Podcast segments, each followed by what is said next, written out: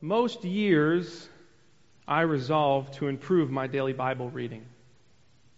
And I didn't say this, this is actually um, a quote from Dr. Brian Rosner, a New Testament scholar, and author, and the principal of Ridley College. And I think it kind of echoes what I've felt for a long time. And every year, I make resolutions. You make resolutions maybe to eat healthier. You make resolutions to um, sleep more. Maybe make resolutions to spend more time with your family or to go on a diet or an exercise plan. But amongst all of that, I think we, I, I always kind of resolve to improve my daily Bible reading. So this morning, we're going to be touching on that as we head into 2024, and hopefully it's something that's on your mind. Hello, and for those of you who don't know me, I'm Mike Santoro. I'm the elder of missions and church planting here at Living Hope Church. My wife Rachel and I and our three kids, uh, we've been attend- we've been members here for uh, almost 11 years now, and we've been married for 13 years. So we've had the blessing of having a majority of our marriage uh, to be blessed by this congregation and this church, and it's been uh, amazingly fruitful to our family. Um, many of you might know that I'm aspiring to be a church planter myself. And just a quick progress report. Um, I just finished my fifth class, praise God, in, in uh, part time in seminary. And uh, it was hard. It was hard, but I got through it, and I'm thankful for that. Um, Lord willing, maybe 2027, we'll be planning a church out of Living Hope into uh, maybe northern York County, somewhere around Conewago Township. Um, and um, I, even, I joke with Tim um, that I already have a name for the church. I said, I want to call it In the Word Church. And so you can see by the name of this sermon, you know, stand firm in the Word, how important this is to my heart. And I kind of think that, you know, Lord willing, if that happens, and if we're just taking one step at a time faithfully forward right now, but if that happens, Lord willing, um, I would like to preach a sermon kind of like this one today. And so you may be getting kind of like a preview today, if you will. Maybe this is like a sneak peek, all right, into uh, into what a church plant, a first service at a church plant might be three years from now. Um, so that's at least where my heart is. All right, so what is the problem? Why are we addressing this? Um, there is a an organization that does a report every year. We could put up there. This is called the State of the Bible Report. It's done every single year. Let's go one slide back if we can. The State of the Bible is done by the American Bible Society, and for the last 13 years, they have assessed uh, Bible engagement in the USA, how much people are reading, and they do all sorts of research to determine how uh, things are tracking every year. And if you look at some of these statistics here on the next slide, uh, hopefully you can see some of it. So you'll see here, all the way on the left, it's 2011, uh, and it goes all the way to 2023. What I want you to notice is this is Bible reading amongst adult Americans starting in 2021, it was around it was 50% for most of the time, uh, most of the last 11 years or so. But then it dropped off steeply in 2022 and 2023 to about 39%. This is Americans who they, they define as Bible users. A Bible user, as they define it, is someone that opens up the Bible on their own at least three times a year. At least three times a year. So, somewhere around 40% of Americans open up their Bible at least three times a year um, outside of a church service. Excuse me, outside of a church service, so on their own. All right, now you say, well, what about people that read weekly? Well, about 25%, 24% of Americans apparently read the Bible at least once weekly outside of their church. Go to the next slide here. So, if you look at the top, you'll see here denominations. What about like evangelical Christians, okay? In that red box, 53% of evangelical Christians or evangelical Protestants will read their Bible at least once weekly, and many do so several times a week. What's noteworthy, though, is there is this. There's also noteworthy is that the Northeast has the lowest numbers. So even though this number, 53%, uh, is, is about half, it's going to be a slightly less because this includes the South and everything else, and the South has kind of inflated numbers. So in the Northeast, the report said it was the numbers were down everywhere across the board. So I would guess in our congregation, hopefully we're high, but without taking a survey, I would guess maybe it's 40, 50%, somewhere in that range of us are probably reading our Bibles every week. But here's the interesting uh, stat that came out top Bible stories of 2023, more than half of Americans wish they read the Bible more. And it says here, uh, there's a gap between intention and action. More than half of Americans, 52%, say they wish they read Scripture more, but only one in seven, 14%, say they've actually increased their Bible reading over the past year. So, all this to say, there is a slight gap here. We, we want to try to increase our Bible reading. And there's reasons why we don't increase our Bible reading. Here, there are three, there are, I'm going to show you the top three here, frustrations with Bible reading. This is something they, um, uh, they were assessing, is what, what, are, what makes Bible reading on your own the most frustrating. So if you will play a little bit of Family Feud with me, okay, I've got uh, the top three answers on the board. I've got my little note card here. We've interviewed 100 people, and we've asked them, what are your top frustrations? And now when, we, when it dings, when it's not going to ding, I'm going to make a note three years from now. We need the music and the dinging to emphasize here. All right. But you got to be like a good studio audience and a good participating audience. And when it spins around with the ding, the pretend ding, um, you need to kind of say what it says, right? That's what the audience does in the show. So let's say what it says. So first, let's see. What, what do we think? Top 100 uh, people were, were inter- interviewed, and they said, "What are your top frustrations with Bible reading on your own?" What do we have? Some takers. What do we think? What do we think? Time. No time. No time. No time. No time. Let's see what the survey says. Not enough time. Not enough time. Okay. That one was kind of easy, right? All right. Let's see. What about number two? Anybody can guess number two? Translation. What else? Any other guesses here? Number two. Most frustrating things. What to read, where to start. Let's see what the survey says. Don't know where to start. All right, there's one more, one more in the top three here, one more in the top three. Any guesses? This one's a little tougher. Hard to understand, hard to comprehend. Let's see. What does the survey say? Lacks incitement about reading about it. So, that one's kind of interesting. And so today, this is what we're going to be attacking, okay? The first two are actually pretty easy to, uh, to touch on, so we'll be touching on that at the very end. We're going to spend most of our time this morning talking about the lack of excitement about reading God's Word. Here are the two main goals. Number, goal number one today is we're going to fan the flame of love for God's Word. That's what we're going to do to generate the excitement. We're going to fan the flame of love of God's Word with God's Word. And number, and the second goal is we're going to go through three very practical ways to rekindle your Bible reading. Three practical ways to rekindle your Bible reading. All right, we are going to be starting with Psalm 119. 119 now. Some of you might be saying, man, Mike's going deep here. Yeah, well, this is uh, deep in the Bible, Psalm 119. We're going to be looking over verses 89 to 96 and also verses 161 to 168. Psalm 119, I'll give you a quick introduction here, is the longest chapter in the Bible and the most carefully structured chapter in the Bible. It's a huge acrostic poem uh, in the Hebrew, and we don't fully appreciate it in, uh, when we read it in English because it has 22 stanzas or groups with eight verses in each stanza. So there's 176 total verses. It's a huge, long book.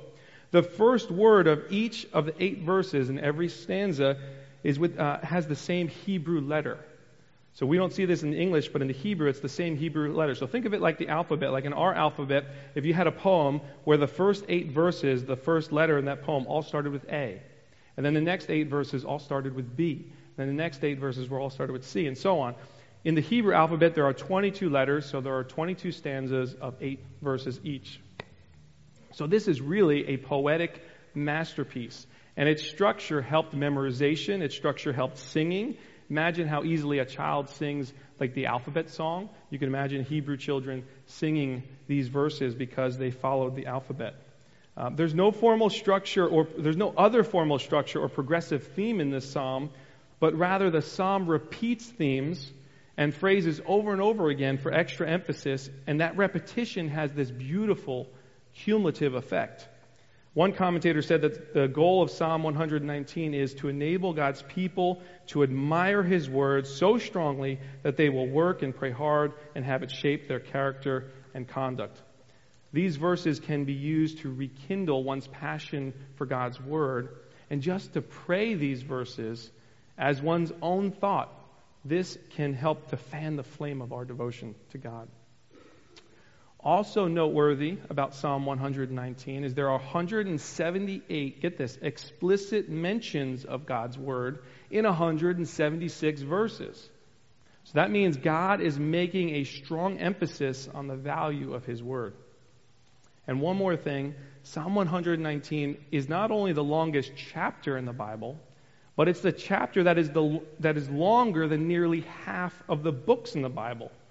In other words, there are 66 books in the entire Bible. Psalm 119, that one chapter, is longer than almost half of those 66 books. Now, why would God dedicate so much space in the Bible for such a poem? Why would he mention his word 178 times in 176 verses? The answer is He wants you to see and feel and hear and remember that His Word is of central importance to Him and that you should love His Word and honor His Word and revere His Word and fear His Word and cherish His Word and put your hope in His Word and study His Word and meditate on His Word and sing His Word and obey His Word. This desire from God is undeniably clear he wants you to make His Word a central part of your life. And the most important ways for you to respond after receiving the gift of salvation is to love His Word. So I kind of want to ask you to gather around the fire here and warm yourselves here with Psalm 119. And as and, and let's not just read these words, but as we read them and as I unpack them today, let's be praying them together as we read and interpret them. Because God meant this psalm and every psalm to be a prayer back to Him. So let's read Psalm 119. We're going to read the first eight verses, 89 through 96. This is God's word. Forever, O Lord, your word is firmly fixed in the heavens. Your faithfulness endures to all generations.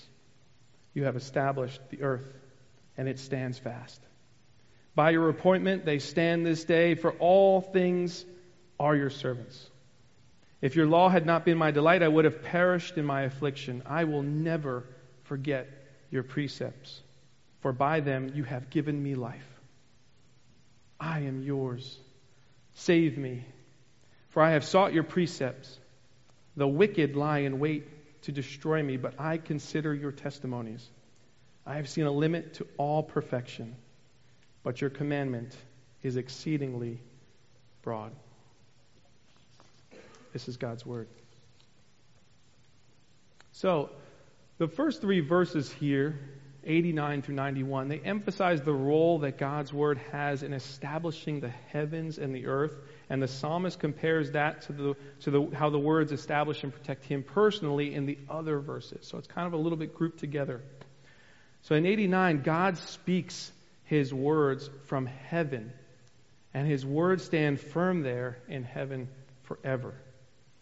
God's words are unchanging, they're securely fixed, and they're elevated above the earth, where the earth and all its happenings cannot interfere or change it.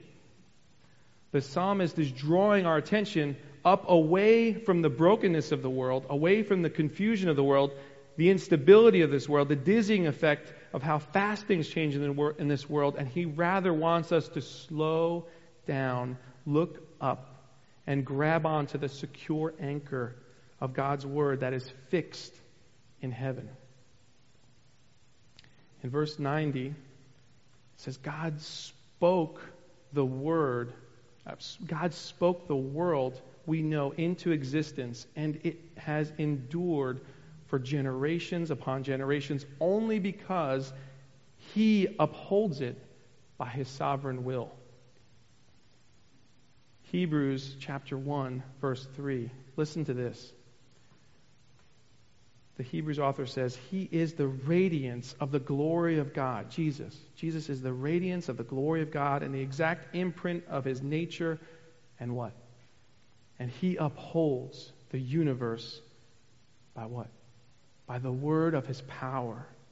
After making purification for sins, He sat down at the right hand of the majesty on high. These verses, they remind us that the universe was made by the power of God's spoken word. You know the, the familiar verses in Genesis, right? In the beginning, God created the heavens and the earth. And then what does it say? And how did he create them? By the power of his spoken word. Genesis 1 3 said, And God said, Let there be light. And there was light. Genesis 1 6 said, And God said, let the heaven be separated from the earth. And God said, Let the dry land appear on the earth and be separated from the seas. Verse 11 in Genesis says, And God said, Let the earth sprout vegetation and, uh, and trees and fruit. I'm, su- I'm, I'm, I'm, summarizing here. God said in verse 14, And God said, There be the sun and the moon and the stars in the sky, and evening and night. Verse 20, and God said, Let there be fish in the sea and birds in the air. And verse 24 says, And God said, Let the animals and bugs be on the earth. And God said in, in verse 26, and God said, let, them, let us make man in our own image after our likeness. You know, God made the entire universe. Take a look at this. Do you know astronomers? They estimate that the universe can contain up to one septillion stars. One septillion. That's a one with 24 zeros afterwards. These pictures here that you see, these are some of the newest breathtaking pictures from the James Webb Telescope, which was launched on a satellite into space in 2021. And these images are from July 2022, after this satellite was taking these pictures from 930,000 miles away from Earth. And even on the screen here, you probably can't appreciate the clarity and the depth of, this, uh, of these stars. Meanwhile, on the teeny, teeny, on, on this teeny, teeny, tiny earth that we live in and breathe in and work in and play in, we're traveling 67,000 miles an hour in an orbit around the sun while spinning 1,000 miles an hour. Think about that. God is infinitely larger and more powerful than we can possibly imagine. And all things were created by God's faithfulness, and the earth stands fast in its place in the universe all by God's sovereign will and the power of His Word. He upholds the universe by the word of His power. Verse 91 By your appointment they stand this day, for all things are your servants. All things are your servants. God made everything and everyone. And He knows every star by name, He knows all the hairs on your head and everyone and everything belongs to God, and all things and all people are made and designed to serve God. All things are your servants. Christian, listen to me. Listen to this reality check. This great God we're talking about, He made you, and you were made to serve Him with your whole being. You were made to love Him as your Maker with all of your heart, all of your soul, all of your mind, all of your strength. God, help us to remember that we are yours. Verse 92 If your law had not been my delight, I would have perished in my affliction. God's word, it sustains us. Without the saving power of God's word, we would have no hope of sustaining our lives. We would perish due to our pain and suffering. But when we delight in God's word, we are revived like a hearty meal, brings satisfaction and nourishment and healing to physical bodies. In Deuteronomy 8:3, when the Israelites were in the desert and hungry and God sent them, he sent them manna from heaven when they were lost in the desert to feed them. A literal, sweet, bread like substance floated down from heaven. Imagine this. And fed the Israelites every day.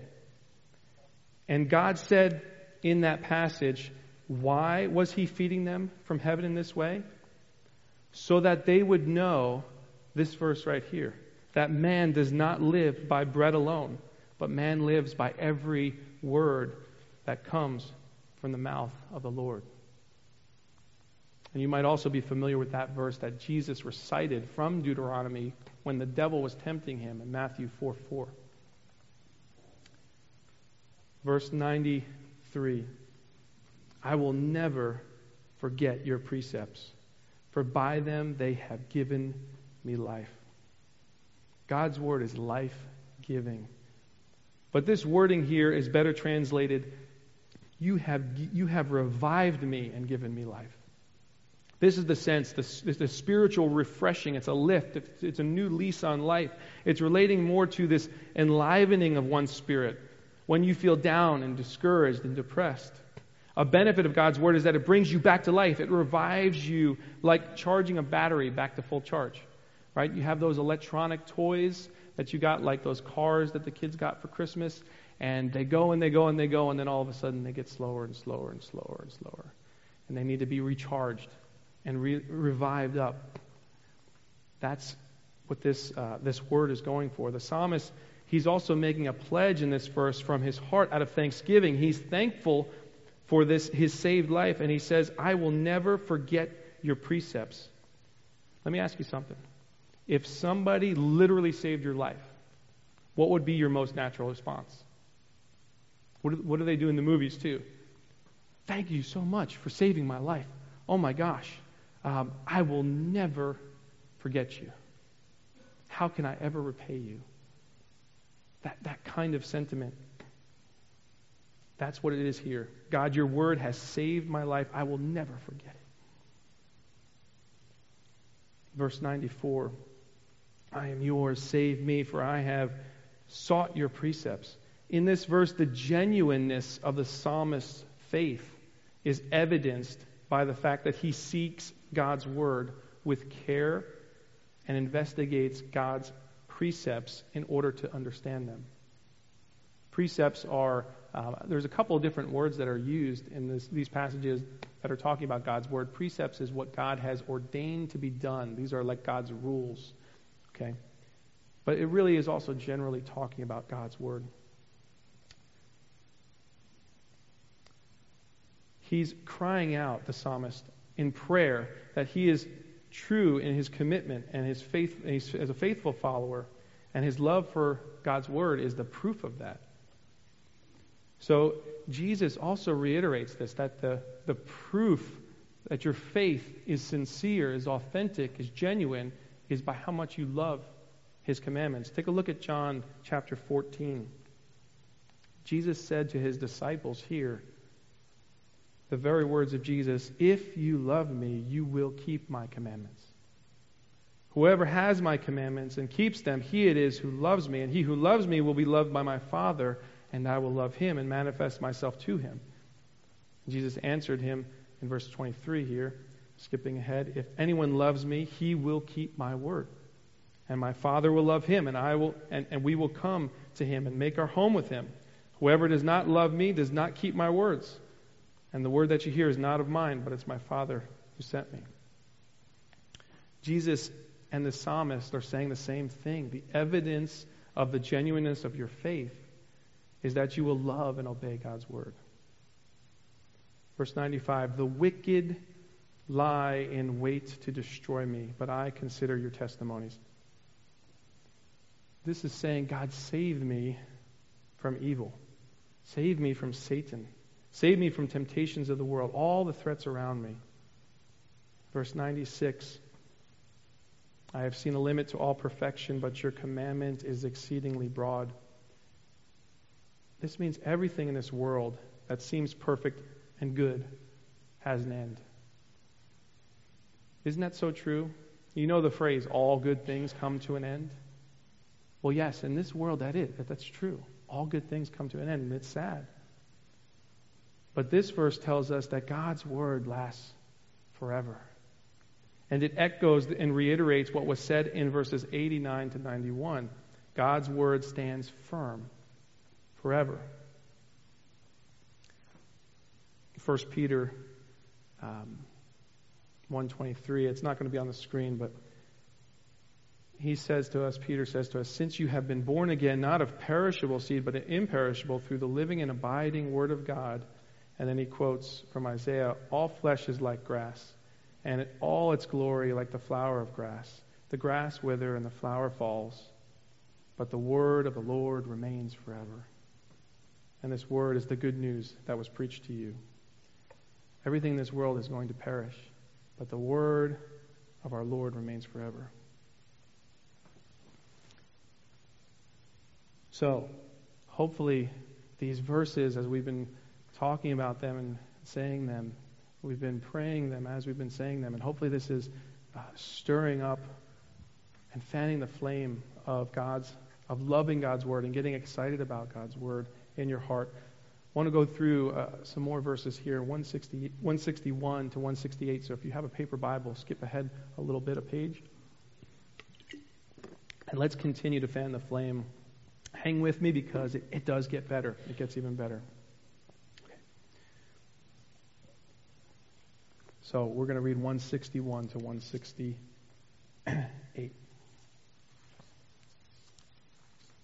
I love hearing the rustling of the pages, by the way. All right. Princes persecute me without cause, but my heart stands in awe of your words. I rejoice at your word like one who finds great spoil. I hate and abhor falsehood, but I love your law. Seven times a day I praise you for your righteous rules. Great peace have those who love your law. Nothing can make them stumble. I hope for your salvation, O Lord, and I do your commandments. My soul keeps your testimonies. I love them exceedingly. I keep your precepts and testimonies, for all my ways are before you. Verse 161. This is saying, Lord, I humbly fear your word more than anything or any threat. Even if I'm persecuted unjustly by by, before rulers, that pales, the psalmist says, in comparison to your word. In other words, I fear more disobeying your word than I do versus disobeying uh, what, what, what some worldly authority can say to me, even if it's unjust. Verse 162, it says, it's a beautiful verse. I rejoice at your word like one who finds great spoil. Uh, spoil is an interesting word. It's, it's like plundered goods, uh, treasure. Um, this the psalmist is saying like I, it's like finding a great treasure or um, finding something that this is something that you haven't earned. Like someone else has won a battle, and you get the reward. You get the valuable goods that are left behind. It's that kind of joy and elation that God, God's words bring joy. If you're looking for a reason to embrace and to love God's word more, know that it will bring you joy and so much joy in your heart. Verse 163 I hate and abhor falsehood, but I love your law. I don't love things that are false. We are called not to love things that are false. And so we ask God to help us hate the things that he hates and love the things that he loves. Verse 164 uh, Seven times a day I praise you for your righteous rules. This is referring to the continual habit of prayer at every opportunity. Not literally seven times a day, but just meaning constantly and always we should be praying to the Lord. And we can do this in so many ways. Right? Prayers don't have to be long, they can be short, they can be one word, God help, or two words, God help me. Three words they can be um, you can you can praise God seven times a day by I, I encourage you put Christian music on in your homes. Um, let it play through your smart speakers. Uh, let it always be going through your mind so that you continue to meditate on it. Um, when you are um, yeah, when you wake up and you open your eyes, thank the Lord. When you go to bed, thank the Lord. Yeah, keep praying at all times. Verse 165. This is my favorite verse. It says here very clearly Great peace have those who love your law. Nothing can make them stumble. The CSB translates this verse even better, in my opinion. Um, it's, it's abundant peace. This is that word here for it's not great is how it's translated in the ESV, but all everything points to the word abundant. It's abundant peace belongs to those who love your instruction. Nothing makes them stumble, is how it's said in the Christian Standard Bible translation. Abundant peace is the most desirable need of our day, is it not? There's no peace around the world. There's wars right now in Ukraine and Israel, economic strain with high interest rates and high inflation. Our media and YouTube consumption is dizzying. Political unrest heading into an election year will be far from peaceful. There will be so much division in our country this year, and we need to pray deeply for the unity of our country and the stability of our leaders. Maybe you're a student right now. You know, school can be pretty intense. Maybe you're desiring to be married and God has know, not brought the right person. You could feel discouraged or depressed or impatient or unsettled. If you're in the midst of a job change, maybe, or you're relocating your house, there's a lot of change and it's hard to manage. Maybe, maybe you're losing sleep at night because your mind can't rest. You can't sleep because you're unsettled. Your heart uh, is so unsettled, it's thinking about so many things. Or you're worried about a loved one, or maybe someone that's suffering. Or maybe you are going through some suffering right now in a season of sickness and pain, and maybe you don't even know the answers. Maybe the doctors can't, can't figure it out, they don't know how to help you. Maybe, maybe you have to wait for more and more testing and pray and wait for more and more testing. Or maybe you're in a season of life where your family is so busy, everyone feels chaotic, the house is a mess, your kids are fighting with each other, you're running them out to sports and activities all the time, you wake up in the middle of the night and they're calling your name, you can't even have peace in the middle of the night. This happened to us last night. So my wife sometimes feels this way often. You know, during during the busy holiday season, um, she was reading an Advent devotional, and um, one morning she was finished reading her devotional and she just closed her book in jest and she said, These Advent devotionals, they're always about peace, finding peace, resting in peace, enjoying peace. And then she said, I'm sorry, Mr. Tripp, there's no peace around here. Where's the peace? So maybe you're feeling this right way right now in whatever situation you're in. If you're feeling like I have no peace. I have no rest. I have no hope. Whatever chaos or trials life is throwing at you right now, you need to hear this. Abundant peace belongs to those who love God's word, and nothing can make them stumble.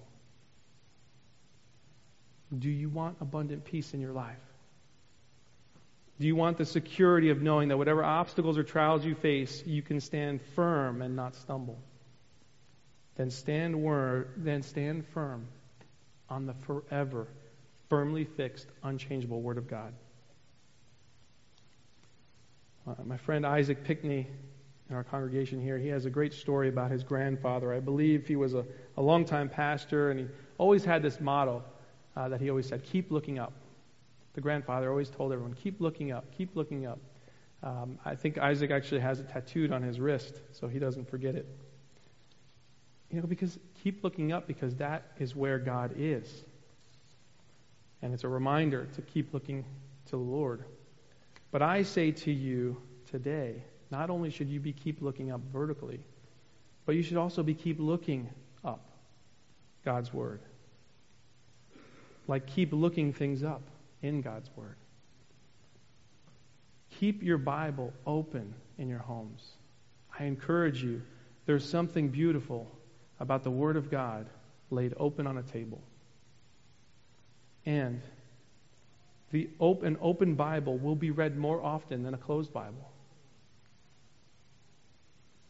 So keep looking up at God's Word, and you will have abundant peace and, uh, peace, and pay, pray to the Lord that He will secure you in such a way that it surpasses all understanding. As Paul says in Philippians 4, it will guard your hearts and your minds in Christ Jesus. Good Christian, I implore you, open your Bibles and keep them open in your homes so that God's Word may be read in your homes, may be read by your families, and so that you may have abundant peace. But there's a little more here. So take a look at this. The word peace here in this verse is the word the Hebrew word shalom. It means peace, but it's a hearty peace. Okay? It, it means to make complete, to restore. It's this idea of wholeness and well being it's not just the kind of peace that's the absence of violence or suffering, but it's an emphasis on the presence of something greater, a greater good, a restorative and wholesome state of being. That is shalom. And this shalom is mentioned many times in the Old Testament, but I want to show you that Jesus is right here in this text. Listen to this prophecy of Jesus in Isaiah, chapter 9, verse 6 and 7, which we hear so much during Christmas time. Pay close attention to these familiar words. It says, For to us a child is born, and to us a son is given, and the government shall be on his shoulder, and his name shall be called Wonderful Counselor, Mighty God, Everlasting Father, Prince of Shalom. And of the increase of his government and of Shalom, there will be no end. Jesus is called the Prince of Shalom, the Prince of Peace, and there will be no end to the Shalom that he brings. The peace he brings will be an everlasting and firmly fixed peace in heaven. Does that not give you great hope? That Jesus is the Prince of Shalom and his peace will have no end. Pastor Matt, he reminded us a few weeks ago when he taught a message called The Gift of Peace during our Advent series. And during that series, he reminded us, and I remind you today again, that Jesus also said he would give us this peace. Take a look at John 14, 27. Jesus said, Peace I leave you, my peace I give to you. Not as the world gives, do I give to you. Let not your hearts be troubled, neither let them be afraid. Our verse this morning says, Abundant peace have those who love your word, and Jesus is the word that became flesh, so that we can say abundant peace belongs to those who love Jesus. Jesus can, came to restore shalom with God. And your relationship with God can be restored through trusting in the Prince of Shalom as your Lord and Savior.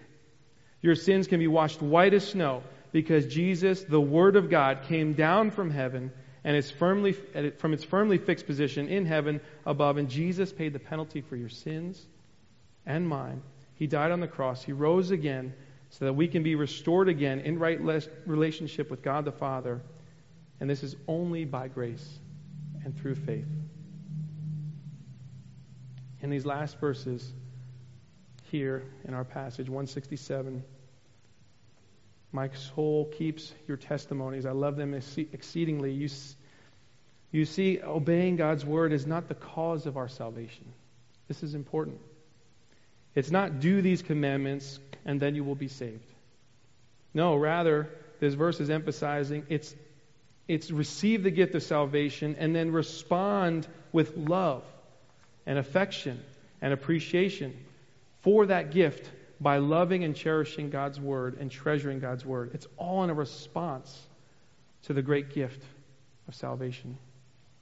God, in His great mercy and His loving kindness towards us, did not just give us restoration, but He also revives us with His Word. He sustains us with His Word, and He gives us joy and peace with His Word. And He gave us this gift as the written Word, which also teaches us how we ought to live and love Him and love others and serve others. And the gift of the written Word of the Bible will also give you, again, joy and abundant peace. Lastly, in these last couple verses, stability the, God's Word will give us stability and a hope for the future. And the love for God's Word, it goes right down to the deepest core of one's being, is how this psalmist ends.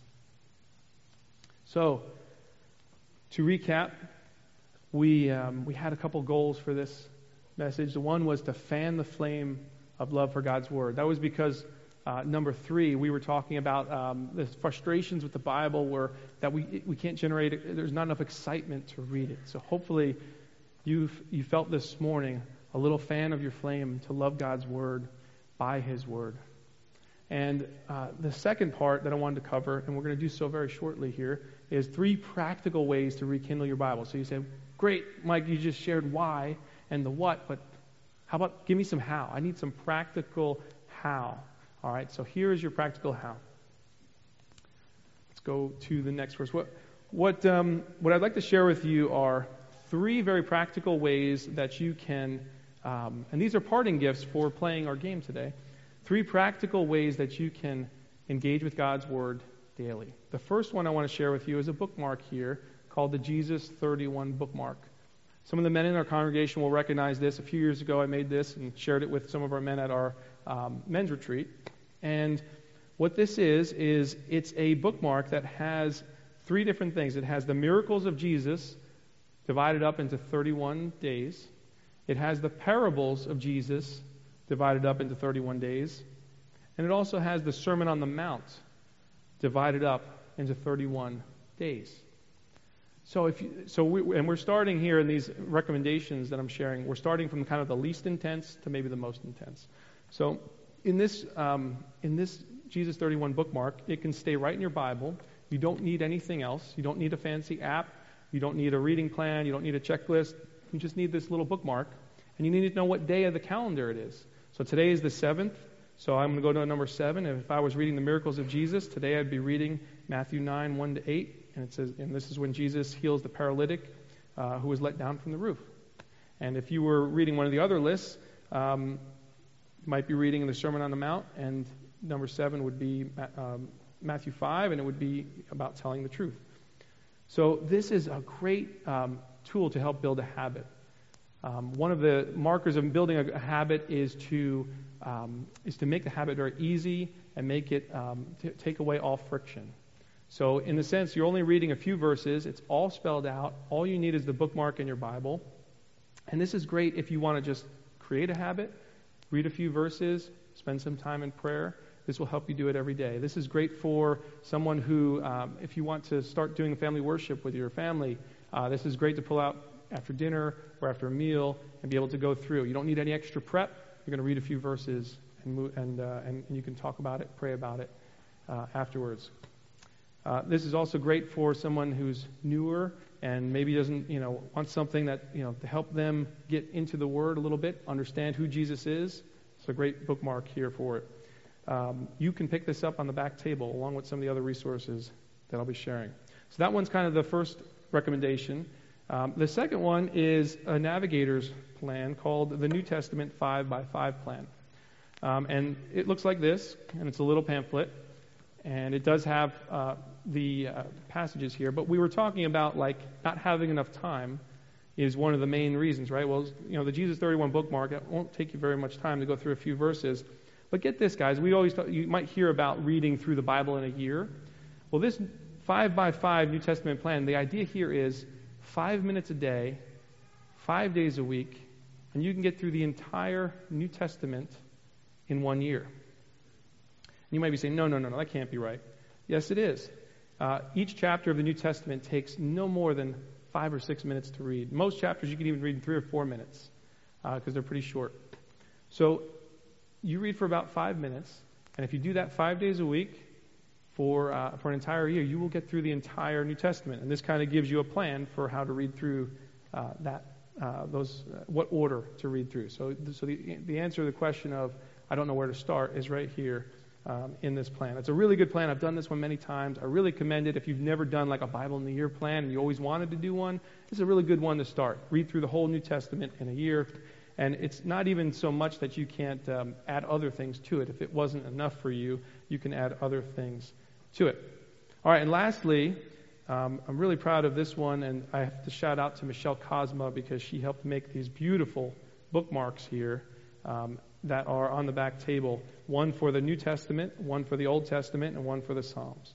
And this last plan is called the, um, the three bookmark plan.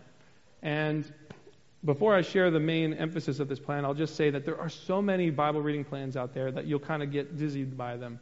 There are many, many, many good plans, and if you're already on a good plan and you want to read through the Bible in a year and you like a plan, stick with it. The M'Cheyne plan is great. There's one plan that's like 10 chapters a day. A lot of plans are like four chapters a day, and you kind of read through different portions of Scripture. They're all great. But one of the challenges that everyone, I think, has with these scripted out plans, read exactly these chapters every day, is that you get behind. Uh, you know, all of a sudden you look up in February or March and you're like, how did I get five days behind? How did I get 10 days behind? Oh my gosh, I'm 15 days behind. I'm never going to catch up. And you get discouraged and, and sometimes you just say, well, I'm, I'm going to try to find something else. This isn't working. So this particular idea here, I think it solves that problem. And what it is, is it's three bookmarks, and basically, um, it's actually Dr. Uh, Rosner, the quote in the beginning of the, of the uh, uh, of the message. It was his plan, um, and we just made some bookmarks for it. Um, so you basically put one, one, one bookmark in the New Testament, one bookmark in the Old Testament, and one bookmark in the Psalms. And the goal is to read, is to move those bookmarks every day. Move at least one bookmark a day. And what I like about this plan is there's freedom in it. Each of the um, each of the bookmarks also had a, a, suggested reading list that you can check off. So, like the Old Testament, it gives you a list of the different books and what order to read them in. It's based on the Hebrew Bible order, and then the New Testament is mostly grouped by author. So that kind of answers the where do I start question. And what's beautiful about this method, and what I like about it so much, and why I, I commend it to you, is because you know you're not scripted. You know you don't fall behind. There's no guilt. Uh, if you're reading through some gripping narrative in the Old Testament, um, and there's a um, there's a great story, and you want to keep reading, you keep reading. Uh, if you're going, I'm actually going to ask the worship team to come up. I forgot to say that before I started here. Um, as we close. And so, if you're reading through a gripping story in the Old Testament, you love it, just keep reading. You don't have to stop because the reading plan says you should stop and go to another chapter. Or if you're, you might read through, you might be reading Colossians. You'd be like, well, this is great. I'm going to read the whole letter of Colossians, and maybe that might take you 20 minutes. Um, and so you're going to do that that day, and you're going to move that bookmark a few ways down.